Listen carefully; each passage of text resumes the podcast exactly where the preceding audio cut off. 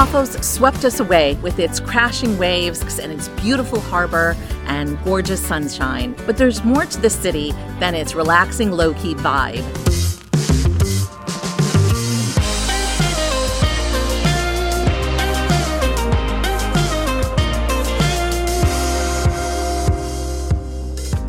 Welcome back to Finding Gina Marie, where we share our lives as full time travelers and the connections we make along the way. If you're new here, hi, I'm Judy. And I'm Kevin. Welcome. We spent 31 days in Katos Paphos, which is the harbor town area of Paphos. Inland is considered Old Town Paphos. Katos Paphos is New Town. Paphos really reminded us of Greece in a lot of ways, especially since there's also ancient ruins here. Aphrodite's mythical birthplace is in Paphos, and the entire city is considered a UNESCO World Heritage Site. Beginning in 300 BC, Paphos was under the control of the Ptolemies and was once the capital of Cyprus. In this episode, we share our observations about Paphos, our experience in the harbor area, the transportation, and in the end, we'll share with you our cost for everything. We'll also be talking about food. Lots of food.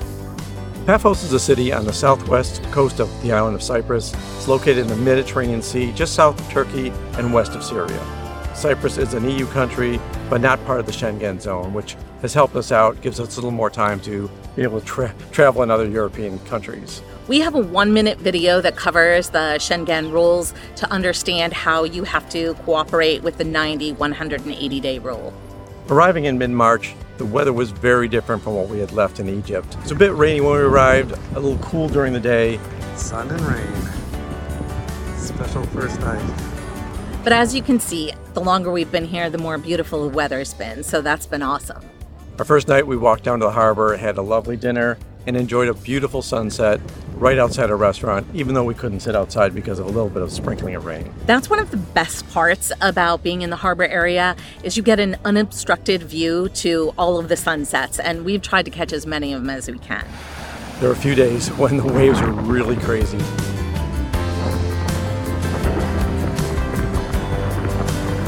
On the whole, it's been very balanced. So, although there have been a lot of times where it's been crashing waves, all right, that's an accurate shot. There are other days where the water just looks like glass or hardly moving, and it's just really lovely and peaceful. One of the quirks that I didn't realize was going to happen when we arrived here is we've been running around with uh, EU plugs for most of Europe and even in Egypt. And we got here, and they're British plugs. And it makes sense. From 1914 to 1960, Cyprus was under British rule. So you'll see a lot of British tourism and foods catering to the British tourists that come here. Yeah, and they even drive on the left side of the road, which has confused me at first also. Because we arrived here in the middle of March, it was pretty deserted and we didn't see a lot of tourists. And now as it climbs closer to the middle of April, we can really see the difference. We can see the buildup of people. There's definitely more joggers, there's definitely more people lounging around, and a lot more swimmers. Well, I think that also has to do with the weather in general being a bit warmer. But our waiters have mentioned to us that April is when tourism season starts. One of the things that we've done for several nights is to walk along the promenade.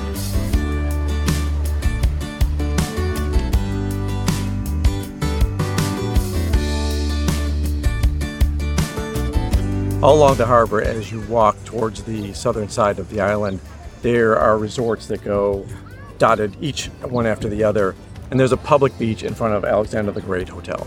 Where we're staying is just about a 10 minute walk from the harbor, so it's actually perfect.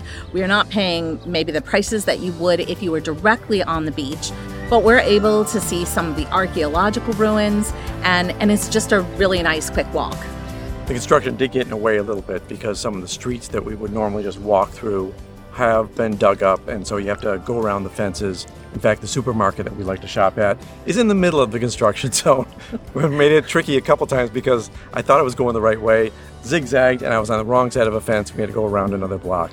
So it would have been nice if the streets were done being worked on, but it looks like there's a lot of infrastructure that's being added to the city. We have a kitchen and we use it a lot, But one of the things that it's missing to our favor is it doesn't have a coffee machine. So we take a stroll every morning. We'll sometimes have breakfast and then we'll come to the harbor area. And we found one lovely cafe that we really enjoy. In fact, I talk about it in one of Judy's journal articles. So if you haven't checked that out, we'll link it in the description. The cappuccinos at Aliyah have been great, and so has our wait staff. Demetrius and David have been wonderful. They greet us every day. They pretty much know what we're going to have, but sometimes we don't get to cook breakfast in the apartment, and we end up ordering a little bit to share at their place. It's also nice that we get to look at the water, get to people watch while we're sitting there having our lovely morning coffees.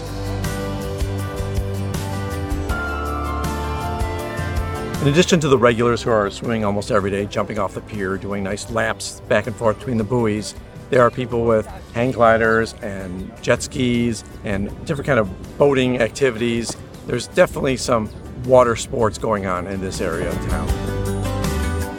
I was challenged to do a 10K while we were here, and it worked out perfectly because you could go from the sunset most area of the waterfront all the way to 10K. So it made for a fun but speedy trip along the harbor.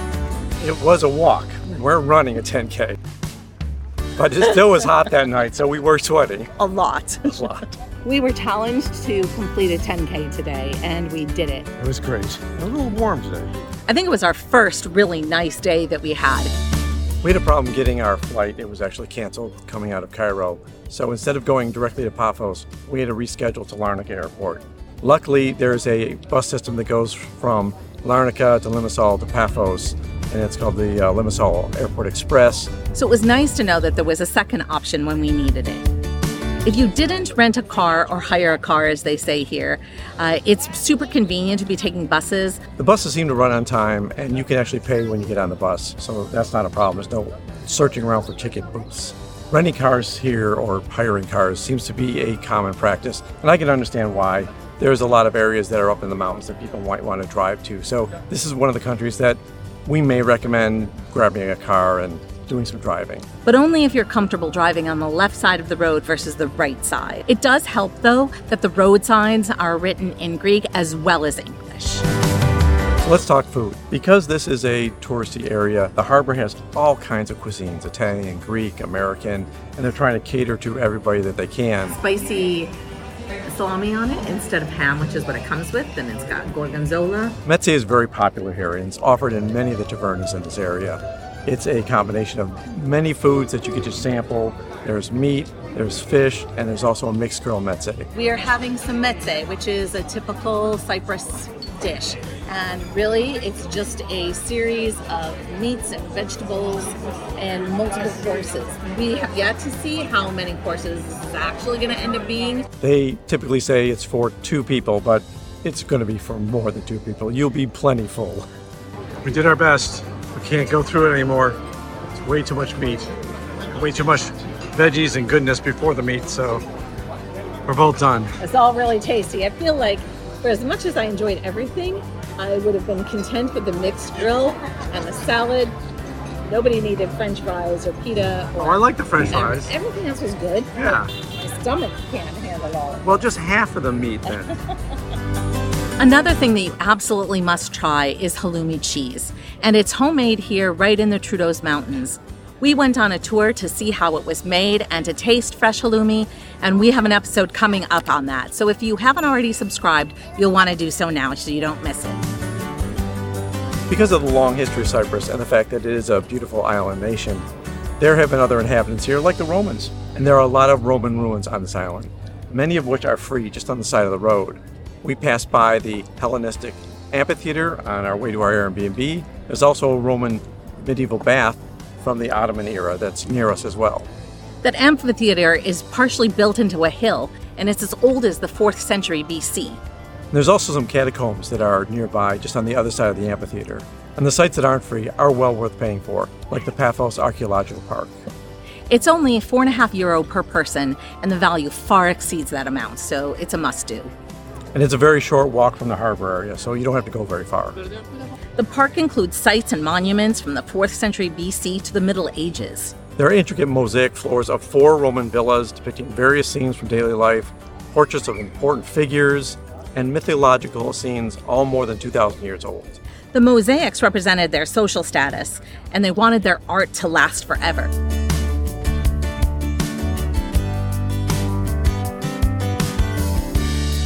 One of the other major archaeological sites is the Tombs of the Kings, and it's even cheaper at only 250 euro.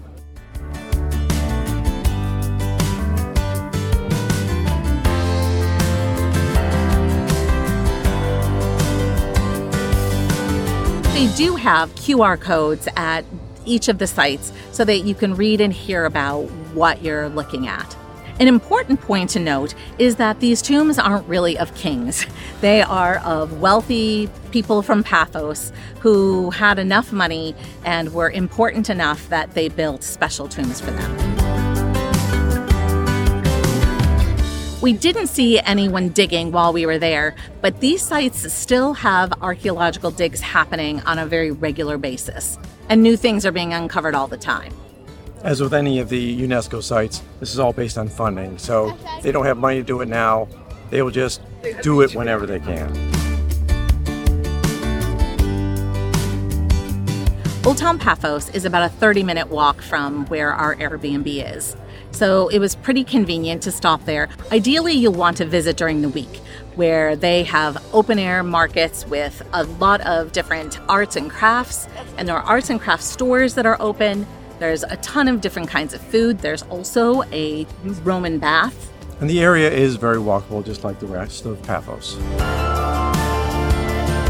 and a pretty cool street art scene.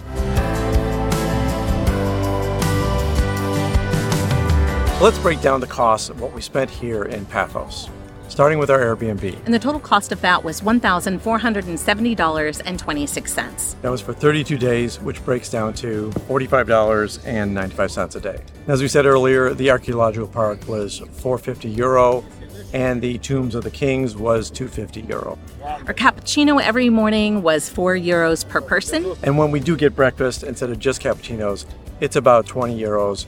That includes a tip. And that was typically either an English breakfast or a croque madame. Portion sizes were very generous, so it was no problem to share. Meze was about 25 euro per person, and that was really a steal for the amount of food that you got.